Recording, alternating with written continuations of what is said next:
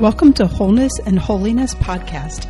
Here we will deepen your understanding of human and spiritual integration so you can live the life of peace and fulfillment God has for you. I'm your host, Margaret Vasquez. I hold a degree in theology and am a licensed professional clinical counselor and certified trauma therapist. Join me weekly for practical applications of the spiritual life. No part of this audio is to be used as mental health treatment or clinical advice. Please see a licensed mental health professional for personal consultation. Hi, and welcome to Wholeness and Holiness Podcast.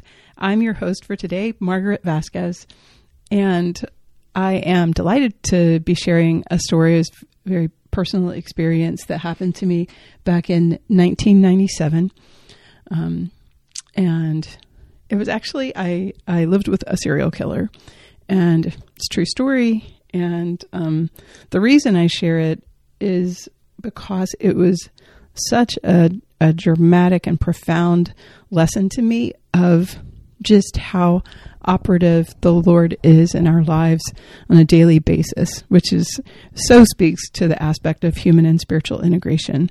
You know, I think a lot of times we can think that, um, that God, uh, kind of, he's for church, you know, the Holy Spirit is for church. It's for, he's for church and churchy things, or, um, you know, we don't, we don't really get just how practically involved he wants to be in the details of our lives.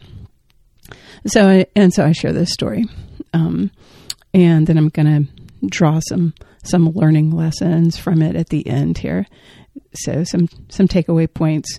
So, um, nineteen ninety-seven, I was moving, um, from Leesburg, Florida over to Tampa, Florida.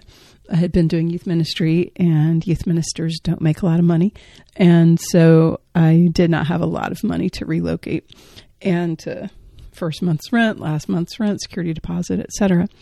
And so, um, I contacted a student, um, former Franciscan student who was living in the Tampa area, but she was living in a very small apartment and didn't have room for a roommate, but said, you know, come on down. There's, there are always people looking for roommates, and there's a classified, um, little paper that comes out once a week, and I'll help you find a safe roommate situation. Foreshadowing. So I went over to Tampa and happened to meet a couple of guys who had put a, a classified ad. Didn't know they were guys until I showed up, but I, I met them, and, and they, they were just, they were businessmen. They seemed very safe. Of course, it was nineteen ninety-seven, and, and I had never lived with a serial killer before. So, um, so I wasn't as cautious as I might be now nowadays, but I met these guys, and they, I, my gut told me they were safe, and, and they really were. And, um, it was a very platonic relationship. There were three bedrooms and three roommates. Nobody shared a bedroom, and there was nothing, um, nothing inappropriate happening. And, um, we were just sharing the kitchen and that kind of thing. And, um, but everybody pretty much kept to themselves. And then one of the gentlemen, after I would only live there a few weeks, he had to move down to Miami for business. So now we needed another roommate. And, um, and Gary, the, the roommate who was remaining, and I had discussed that. We knew we were looking for another person, um, but I left for the weekend to go visit my brother. And it, as it turned out, while I was gone, he happened to mention at work that, um, we were looking for another roommate, and, um, one of the men who were work, who was working there said he was looking for, um, for somewhere to live. And since that place of business supposedly did background checks, Gary thought he must be safe. And so without him saying anything to me or me meeting him or anything, he let, he let him move in. And, um, as it turned out, to save money, that place of business was not running background checks. They were, their thought was, if we have people fill something out saying that we're allowed to run a background check on them, that'll kind of like de facto weed people out, and, um, the bad people will vote themselves out of the situation. And so we'll save money and not have to run these things. Um, so as it turns out, this this fellow moved in, and um, his name is Ray, Ray Lamar Johnston. And I came back from visiting my brother, returned to this to this person, had moved into our apartment, who I'd never met, didn't know he was going to be moving in, didn't even know that Gary had found someone. And the only way I can describe the intense reaction I had to this human being was it, it was like the Holy Spirit was throwing up inside me. It was such a complete spiritual revulsion to, to being anywhere in this person's presence. I mean, anywhere within, like, you know, even when they were in the apartment, I mean, it was just, it was constant, unrelenting, and complete. Like, there was no question about it. It was, it was intense, and it, and it didn't make sense. You know, it kind of really didn't jive, um, with his appearance, because he was a businessman. They, um, they sold cell phones to, um, to businesses. Um, and so he was always wearing, you know, highly starched shirt, super clean cut. Um, I mean, cufflinks.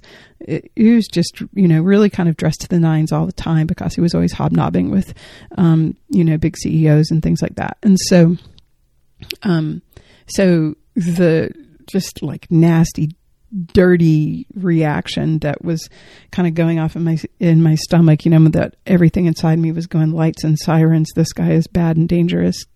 Get away. Um, didn't make sense. It didn't match up. And yet it was, I mean, I had no question about it. It was, it was pretty clear.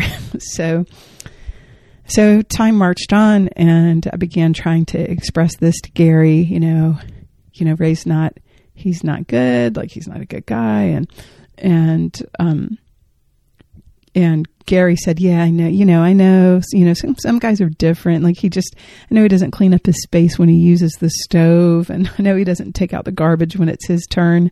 And I just thought, wow, he does not get this. Like, this is not a male-female difference. You know, I grew up with all brothers. I, I know what, what guys are like. This is not that. And, but I couldn't articulate it. You know, it was something that was so abstract. And I was only twenty-seven at the time, and and it didn't seem like Gary was a believer, so I didn't know how to express, you know, the Holy Spirit's telling me this, and in a way that, that he was going to understand or, or give any credence to it. So um, I just kind of frantically started looking for other living options, and yet without really any money or resources or connections, I was stuck there. And that weekend was the first weekend in June, and, uh, you know, so it was all of June, all of July, going through August. And on August nineteenth, I happened to be sitting in my bedroom, because I, you know, I didn't hang out in the living room. None of us really did. I'd watched the tiny little television if I was going to watch T V in my own room. And so the evening of August nineteenth, I was watching television. I think I was watching Jeopardy uh, or something like that. I think it was Jeopardy. And Jeopardy ended, and I thought, okay, I'm going to go up to Saint Timothy's. It's a Catholic church, um, probably only about three or four miles away. And that's, I would typically go over there in the evenings and pray. And often it was a big parish. A lot of times there were meetings going on in the evenings. And so the church would be unlocked, and I would be able to go in and just be in front of the Blessed Sacrament. And, um, just in by the tabernacle and just praying, and, um, church would be quiet. It was nice. It was just nice, dark, you know, but the vigil candle and all that. And it, it was good. It was a good setting. It was quiet. So that evening, um, Jeopardy finishes, and I'm like, okay, I'm going to go pray. And, um, now this was nineteen ninety-seven. So the vast majority of people, um, I think it's safe to say, didn't have cell phones. I think some people had probably had car phones back then. Or it wasn't typical for people to have cell phones. And I didn't, certainly didn't. I had a pager. And, but I got up to leave my room, and, um, you know, put my hand on my doorknob to turn the doorknob to open it. And I felt very clearly from the Lord, take your pager, give the number to Gary, and have him call you if anything happens, or have him page you, I should say, if anything happens. And, um, unfortunately, I told the Lord, no. I was like, no, I am, I am not doing that. Like, Gary and I aren't buddies. You know, we're not friends. He's going to think that I think we're closer than we are if I do that. Like, that's embarrassing. I don't want to do that. And um, so continued to try to leave my bedroom. Second time I went to turn the doorknob, the same thing happened. I mean, it was just this very clear, the Lord was saying to take my pager, give the number to Gary and have him page me if anything happened. And again, I told the Lord no. Again, you know, just afraid of feeling embarrassed and feeling awkward and feeling like Gary's going to think I'm I'm weird or something. And so I refused. A third time, I'm trying to turn the doorknob. The Lord again, this time like really, really clear, really, really strong. And I thought, okay, you know, I, I know enough scripture to know, you know, the, you know, this is the third time I should really listen and respond to the Lord. And so, um, so more out of kind of fresh frustration and exasperation than any kind of true obedience. I don't think I really get any points for that, but, um, I picked up my pager kind of in a huff and, um, frustration, and went into Gary's room and kind of awkwardly kind of hemmed and hawed and said, um, this is kind of weird, but can I give you my pager number and you page me if anything happens? And, um, you know, he just kind of looked at me quizzically, but he was, you know, respectful, but still, you know, kind of pausing, like what, what could possibly happen? And, um, but, but he was, he was good. He was, you know, he was cordial and he was willing to be cooperative and stuff. And so he's like, um, yeah, yeah, you know, uh, sure. Right. And so he picks up a pen and he takes the number, pay, writes my pager number down on a little tablet of paper that was on his bedside table.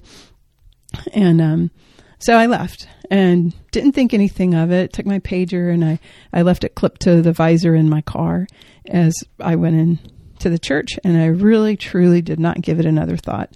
Once I got out of the awkwardness of trying to communicate that to Gary, once I got out of the apartment, I was like, wow, that was weird. Didn't give it another thought. Went into the church and was praying. Don't really know how long I was in there. Um, don't recall. Um, but I, once I was finished, I went back out to my car and, um, just kind of r- really more out of habit than anything. It's not like I expected there, there to be a message, but I checked my, um, I checked my pager. It was on clip to my visor, pull it down and I check it. And the way a pager would work for, if, the, if those of you who are too young to remember pagers, you'd push a little button on it and it would tell you, it would have like a time stamp, like the time that the page came in, and then it would give the number. And so I pushed the little button to see if there were any pages, and it said eight twenty. And I, oh, okay, somebody had paged me while I was in there. And I pushed the button again, and it said nine one one, and then um, a number after that, that, heck, you know. So what, what had happened, I recognized the number as Gary's number. So what Gary had done as a way, a kind of shorthand way of letting me know there was an emergency, is instead of just entering his number, he entered nine one one and his number. So I got the message, right? And so I left there and um, stopped at a payphone. There used to be payphones. There was a Taco Bell on the corner, um, not too far from Saint Timothy's Catholic Church where I'd been praying. And I stopped there at the payphone thinking, I'm not going to go home if there's some sort of emergency. I don't know what in the world it is. And so I'm going to call before I go home. And so I called Gary, and he was really worked up and flustered. And, um, I think there were some, uh, some expletives in there, and he said, oh my goodness, like, you know, gosh, you know, Ray is such a jerk. And he was really, really going on. He was really emoting. And, um, he said, man, he was in this mood, and, and he, he broke a lamp and he was throwing things, and he said, but he's out of here. You know, he's, he left, um, had left the apartment. And, um, he said, so it's safe, you know, it's safe to come home now. He's not here. Okay. So he said, I paged you. This is very important. He said, I paged you as soon as he left. So th- I thought, wow, that must probably, in Gary's mind, it was like, oh, Margaret said to page her if anything happened. I didn't think anything was going to happen, but here we go. It did. So, so he had paged me. So I returned back to the apartment expecting Ray to not be there because of what Gary had said. Well, I pulled up and Ray's car was there. So, um, so I, I went into the apartment and, um, just kind of had, was always somewhat cautious around Ray because I didn't trust him at all. I always felt for the entire time he was living there, I felt like this person is capable of anything. I do not trust them any further than I can throw them. So, um, so when I went in, knowing his car was there, I just thought, I'm going to be really low key. I'm going to make my lunch for work and I'm going to mind my own business, get changed for bed, go in my room and lock my door as I always did because I was sharing an apartment with two guys. And, um, so, um, I was at the island in the kitchen making my lunch for work the next day and Gary came in there again, emoting about Ray.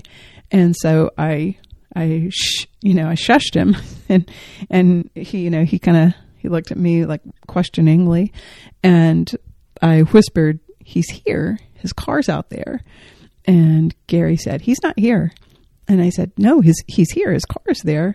And so we both turned at the same time and looked down the hallway to where um, the master bedroom was, the one room at the very end of the hallway, because that was Ray's bedroom and the door was closed. And so when we both, we both turned and looked, seeing that the door was closed, and we both looked back at each other kind of like, well, I wonder if he's in there or not. And I just looked at, at Gary as though I didn't have any intention of walking down the hallway to check to see if, if Ray was in there.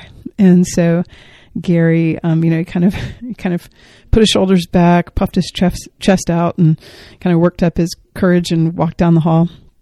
And he opened the door and could tell he was, he was looking around in the bedroom, you know, around and, um, just kind of still with his hand on the doorknob, but peeked his head around all in the room and, and the, and the bedroom or um, the bathroom that was attached.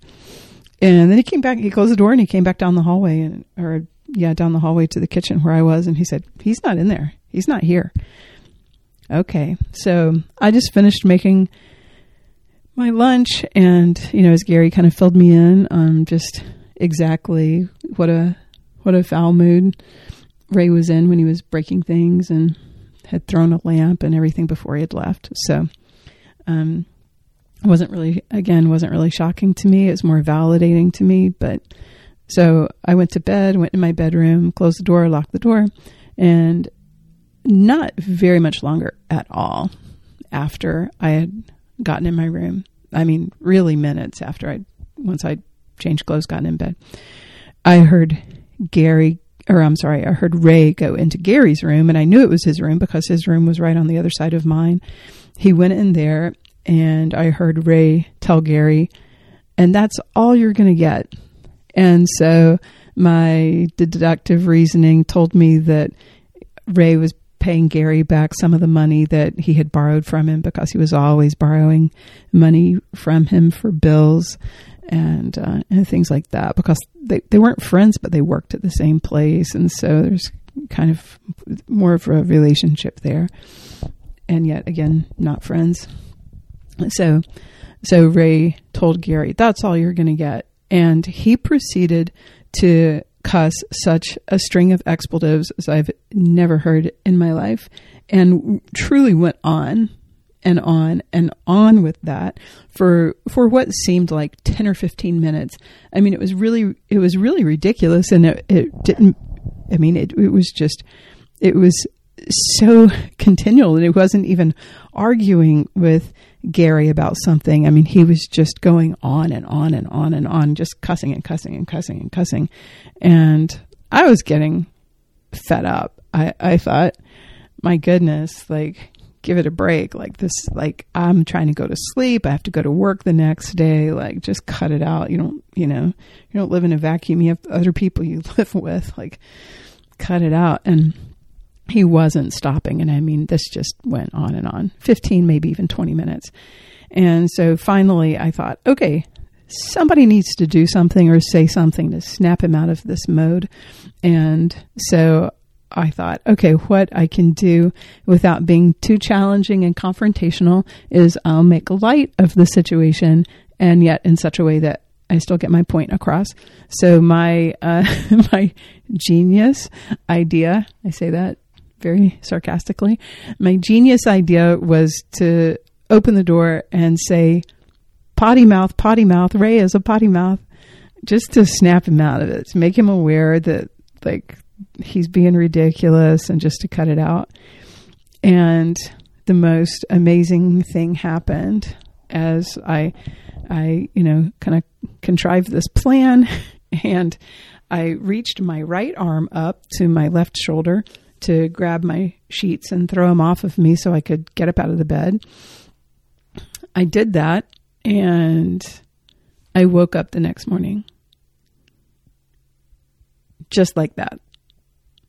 I mean, that was the absolute last conscious moment of that night of August nineteenth, was reaching up from my sheets to throw them off so I could get up, open the door, and confront Ray in this playful way, but still confront him.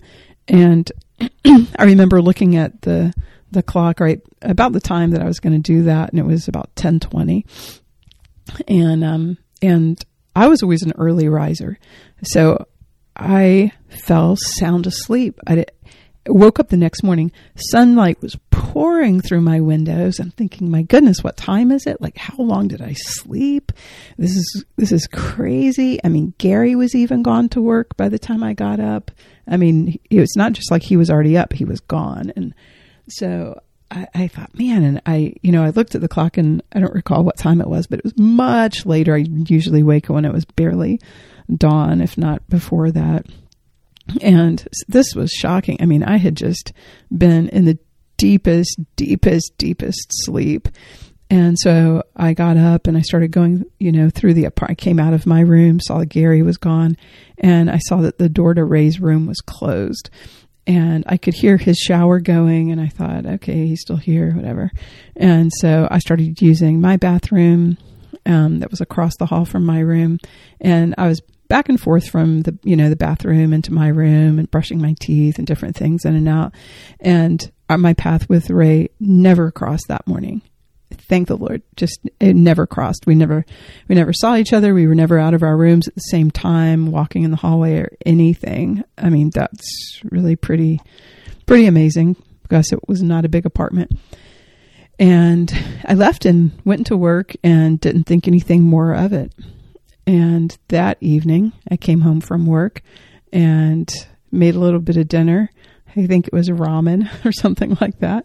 It was really cheapo food. And I was sitting in my room, and I was watching the five o'clock news.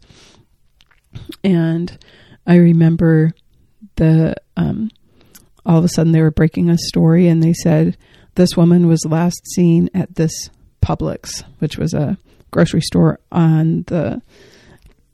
and I can't say on the corner, it makes it sound like it was too close, but just a couple of miles away that I usually, where I usually shopped. And, um, and then it said, and she lived in this apartment complex. I'm like, oh my gosh, that's my apartment complex.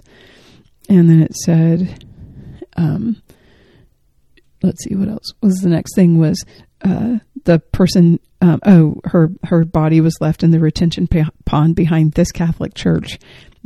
It was Saint Timothy's, where I was praying the night before. And this person was last seen using her A T M card. And it was my roommate's face. It was Ray's face, big on the screen. Um, because apparently when you use an A T M, it takes a f- photo of you at the time for for situations like this, perhaps. And um, and so I was, I mean, I was, I was sh- like just stunned. I mean, it, it wasn't surprising because, again, for the past two and a half and plus months, I had just continually thought, I don't trust him. He's capable of anything. Um, and yet to actually see it unfolding in front of my face was another story. Um, obviously brought it home, no pun intended. And so the the particularly like difficult part was I didn't know if Ray was home or not. Right. I didn't know if he was in his bedroom watching the same story and knowing that I was watching it as well. And so I had to stuff my emotions so completely to try to muster up some, some sense of like, I'm completely like just bored and going through my day when I come out of my bedroom and I go through the apartment to see if he's there. So I stuffed my emotions as, as best I could, kind of try to really get a grip. And I was just walking through the apartment, trying to be as nonchalant as possible. And, um, and the guys weren't there. He wasn't there. Neither was Gary. And so I threw the police lock on the door and called the tips line to let them know where there was a club in South Tampa where he typically hung out. And so I called the tips line. The tips line was busy. And I thought, I just need to, to get out of here as quickly as possible. And so I grabbed a bag and started just cramming clothes in the bag. And um, I thought, okay, is there anything of, of any importance, of any kind of value that I need to take with me? And I thought, oh, this, the spare key to my car. For some reason, that occurred to me. And uh, just what can I get my hands on quickly? So I pulled this old purse down out of the top shelf in that closet. And I knew I had stuck um, my spare key in the inside pocket to the purse. Well, I pulled the purse out and I went to reach inside it into the inside pocket, and the inside pocket was turned inside out and the key was gone. And so that was really kind of the icing on the cake. And so I, um, I just got out of there as quickly as possible. I went to, uh, to that friend of mine who was at the apartment complex, um, just down the street, where she was there for dinner. I knew she was going to be having dinner with her parents that evening at their apartment. And so I went over there, and um, I'm I'm sure I was just as frantic as you can imagine. And I was pounding on the door, and she opened the door, and I, in the middle of hyperventilating, was saying, he killed somebody, he killed somebody, he killed somebody. And so um, she pushed me back out of the door and closed the door behind behind her and stepped out with me. And she said, you're going to give my parents a heart attack. They're elderly. Calm down. And so I told her what was going on. And so she said, okay, she'll, she'd come with me. So she grabbed her purse and, you know, left, came with me. And I said, okay, I need to use the phone at your apartment to call the tips line. And for some reason, she, she was kind of paranoid about that. Didn't want to be connected to it in any way, shape, or form. So stopped at a payphone for me to call the tips line, which I did, and told them where he usually hung out because he was always talking about this place. And um, so I told him where it was. Uh, it was Molio's in South Tampa on Dale Mabry, I'm pretty sure. So, um, and then we went to her apartment. And then what, what proceeded to happen was, you know, the SWAT team came and went through our apartment. And when they did that, then they found sneakers of his that matched prints to another murder. And, and then what ended up coming out was he had this long rap sheet of kidnappings and assaults and, um, all these, and, um, rapes, I believe, like all these crimes against women. So, um, it was, It was just, it was very confirming, obviously. It was very validating. And yet, um, there was, it was not what it, it, we expected, because supposedly what we th- were led to believe was a background check had been done on him by his place of, place of business. So, um, so it was a, a long ordeal of going and being deposed and telling a story, and, um, and then because now, so it circles back around to the pager. So why did the Lord ask me to take my pager and give the number to Gary? It was because um, Ray had somebody who was going to cover for him at Molio's and say that he was there from seven to eleven. Well, I knew he was back at our apartment by ten twenty because I remembered looking at my clock as I was in my bed.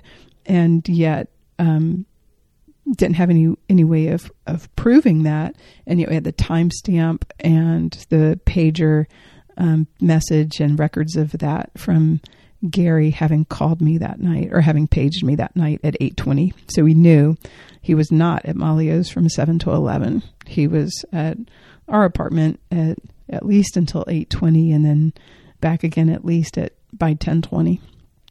And Um, so because of that, I was able to undo his alibi in court and, um, testifying against him.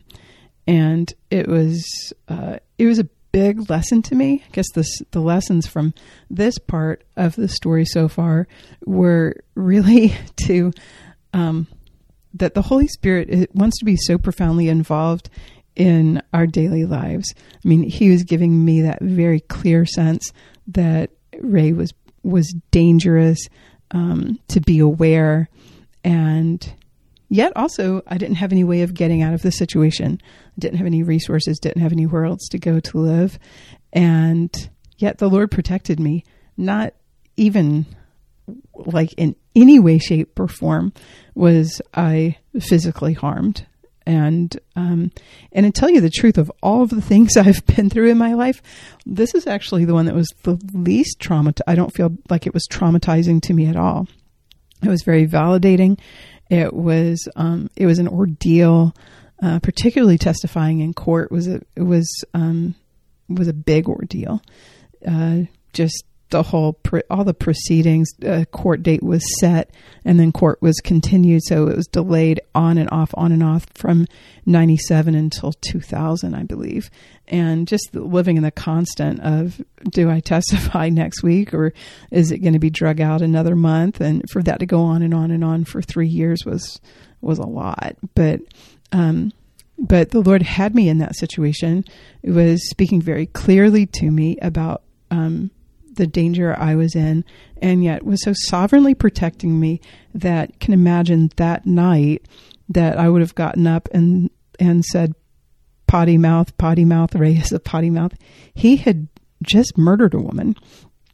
And, um, and the Lord did not allow that to happen, even though I was wide awake and rather annoyed and completely motivated to do it and ready to do it and pulling the covers back. And yet the Lord, so completely powerful and so completely capable and in charge of the situation, and, um, and just prevented that from happening. And, um, so it was, it was an amazing lesson, because, you know, my reason for not wanting to give my pager number to Gary was because I might be embarrassed. And yet all the while the Lord was trying to get a serial killer off the streets. And, um, That's that really stands out to me, because, um, yeah, like just the the need to listen to the Lord and the need to trust His wisdom and His plan so far surpasses my uh, my self concern, and um, it's just amazing, just amazing listening to the Lord and cooperating, and um, His desire to communicate and His desire to use us in situations like that. For, for a long while, I had, um, I had kind of been frustrated with the Lord. Like, why did He allow this to happen? Why did He give me enough information to know that, um, kind of everything about the situation except enough to stop it? And I was many years later, it's probably twenty years later, was complaining to a friend about that. And she said, have you ever asked the Lord? And I said, no. And she said, well, why don't you ask Him why He let that happen? And I did. And I mean, immediately, immediately, I I felt in my spirit the Lord answer and say, because if He had given me enough information to prevent the situation, He still would have been out there on the streets. But by the situation happening, and He was able to be caught. And, um, and that's, that's really true. I mean, that's how, that's the world we live in. They don't arrest people for being creepy. And so there wasn't anything that could be done because this guy felt creepy to me. Um, and it is very sad. It's tragic that, um, another person had to die at his hands. And yet, um, I trust that the Lord, in His infinite wisdom and goodness and generosity, is so, so, so able to, to repay her for that sacrifice, um, the victim. So it was, um, it was a big story to me of the Lord's, a big lesson to me of the Lord's involvement in our daily lives, of His ability to communicate to us, His desire for our obedience, what a, what profound things He's looking to accomplish through us. And, um, you know, for myself, getting hung up on the mundane details of my own self-interest, uh, just even, you know, petty stuff, like I'm going to be embarrassed. And, um, and just his his goodness, the the bigness of his plan, the wisdom of his plan, his his sovereign omnipotence and ability to protect us regardless of how um, just how it seems like we're hemmed in on every side without any resources. Um, it's just he really knows no bounds in his ability to accomplish whatever he sovereignly chooses. And then many years later, so fast forward to last October, I was talking to a priest friend of mine about this situation. And I said, here, I'll, you know, I was telling him the story and I said, here, I'll show you his picture. And so, um, so I actually, let me back that, that part of the story up. So in April of twenty twenty-one, a dear friend, priest of mine, um, told me that he was going to offer mass for me on the feast of Saint Catherine of Siena because he knew I had a devotion to Saint Catherine of Siena. And I've, that, that was just so touching to me. That was so, so amazing. Like I felt like I was hitting the lottery or something to have mass offered for me. And I mean, obviously so much greater than hitting the lottery, but I felt like, oh my gosh, what am I going to offer this for? Like, wow, this is a big deal. And so, so for days I was just pondering like what to make for the intention of that mass. And it was really, really, really clear in my gut, um, to offer it for Ray and for his conversion. And I didn't want to do it. I'm not going to lie. I was selfish and I wanted the graces for myself. And, um, and yet the Lord has made it really clear. I mean, it was pit of the stomach feeling if I didn't offer it for Ray. And so, so I did. So I made that the intention, um, of the mass. And so then, um, September of, I'm sorry, October of twenty twenty-one, was telling another priest friend about the story. And I said, here, I'll show you a picture of him. And so I looked him up on, um, on Google, just on my phone. I just Google searched Ray Lamar Johnston so I could pull up his mugshot because that was always what had come up was his mugshot. Well, I did that. And instead what came up was a news article because Florida, um, Florida law changed and it became such that if somebody was given the death penalty and it wasn't a unanimous vote of the jury, all of those cases had to be retried. And so the murder that had taken place, um, that he had committed prior to moving in with us, that one, um, was a seven, five split and of the jury. And so it was going to have to go to trial again. And so that one, he had lied. He had said he had known this woman and, um, and it was, you know, in a fit of anger and that sort of thing that he killed her, kind of a lover's quarrel sort of thing is how he had put it, and crime of passion and everything.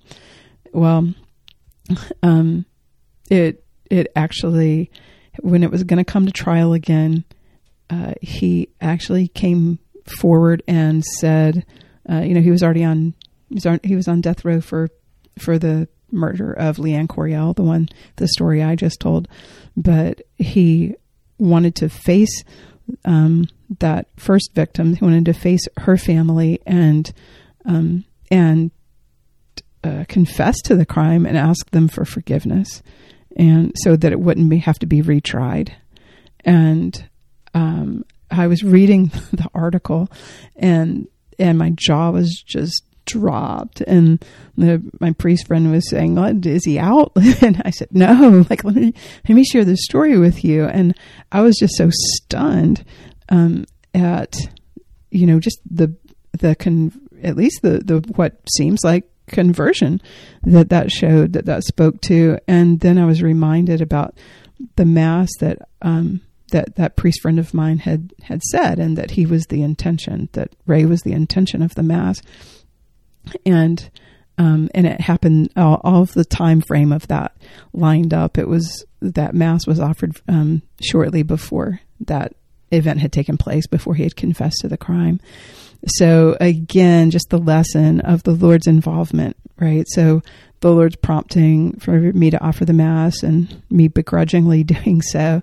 And yet the Lord's still taking that grace and, um, and, uh, the conversion that, that that action seems to speak to, because it, it did not benefit Ray in any way to do that. It did not benefit him in any way.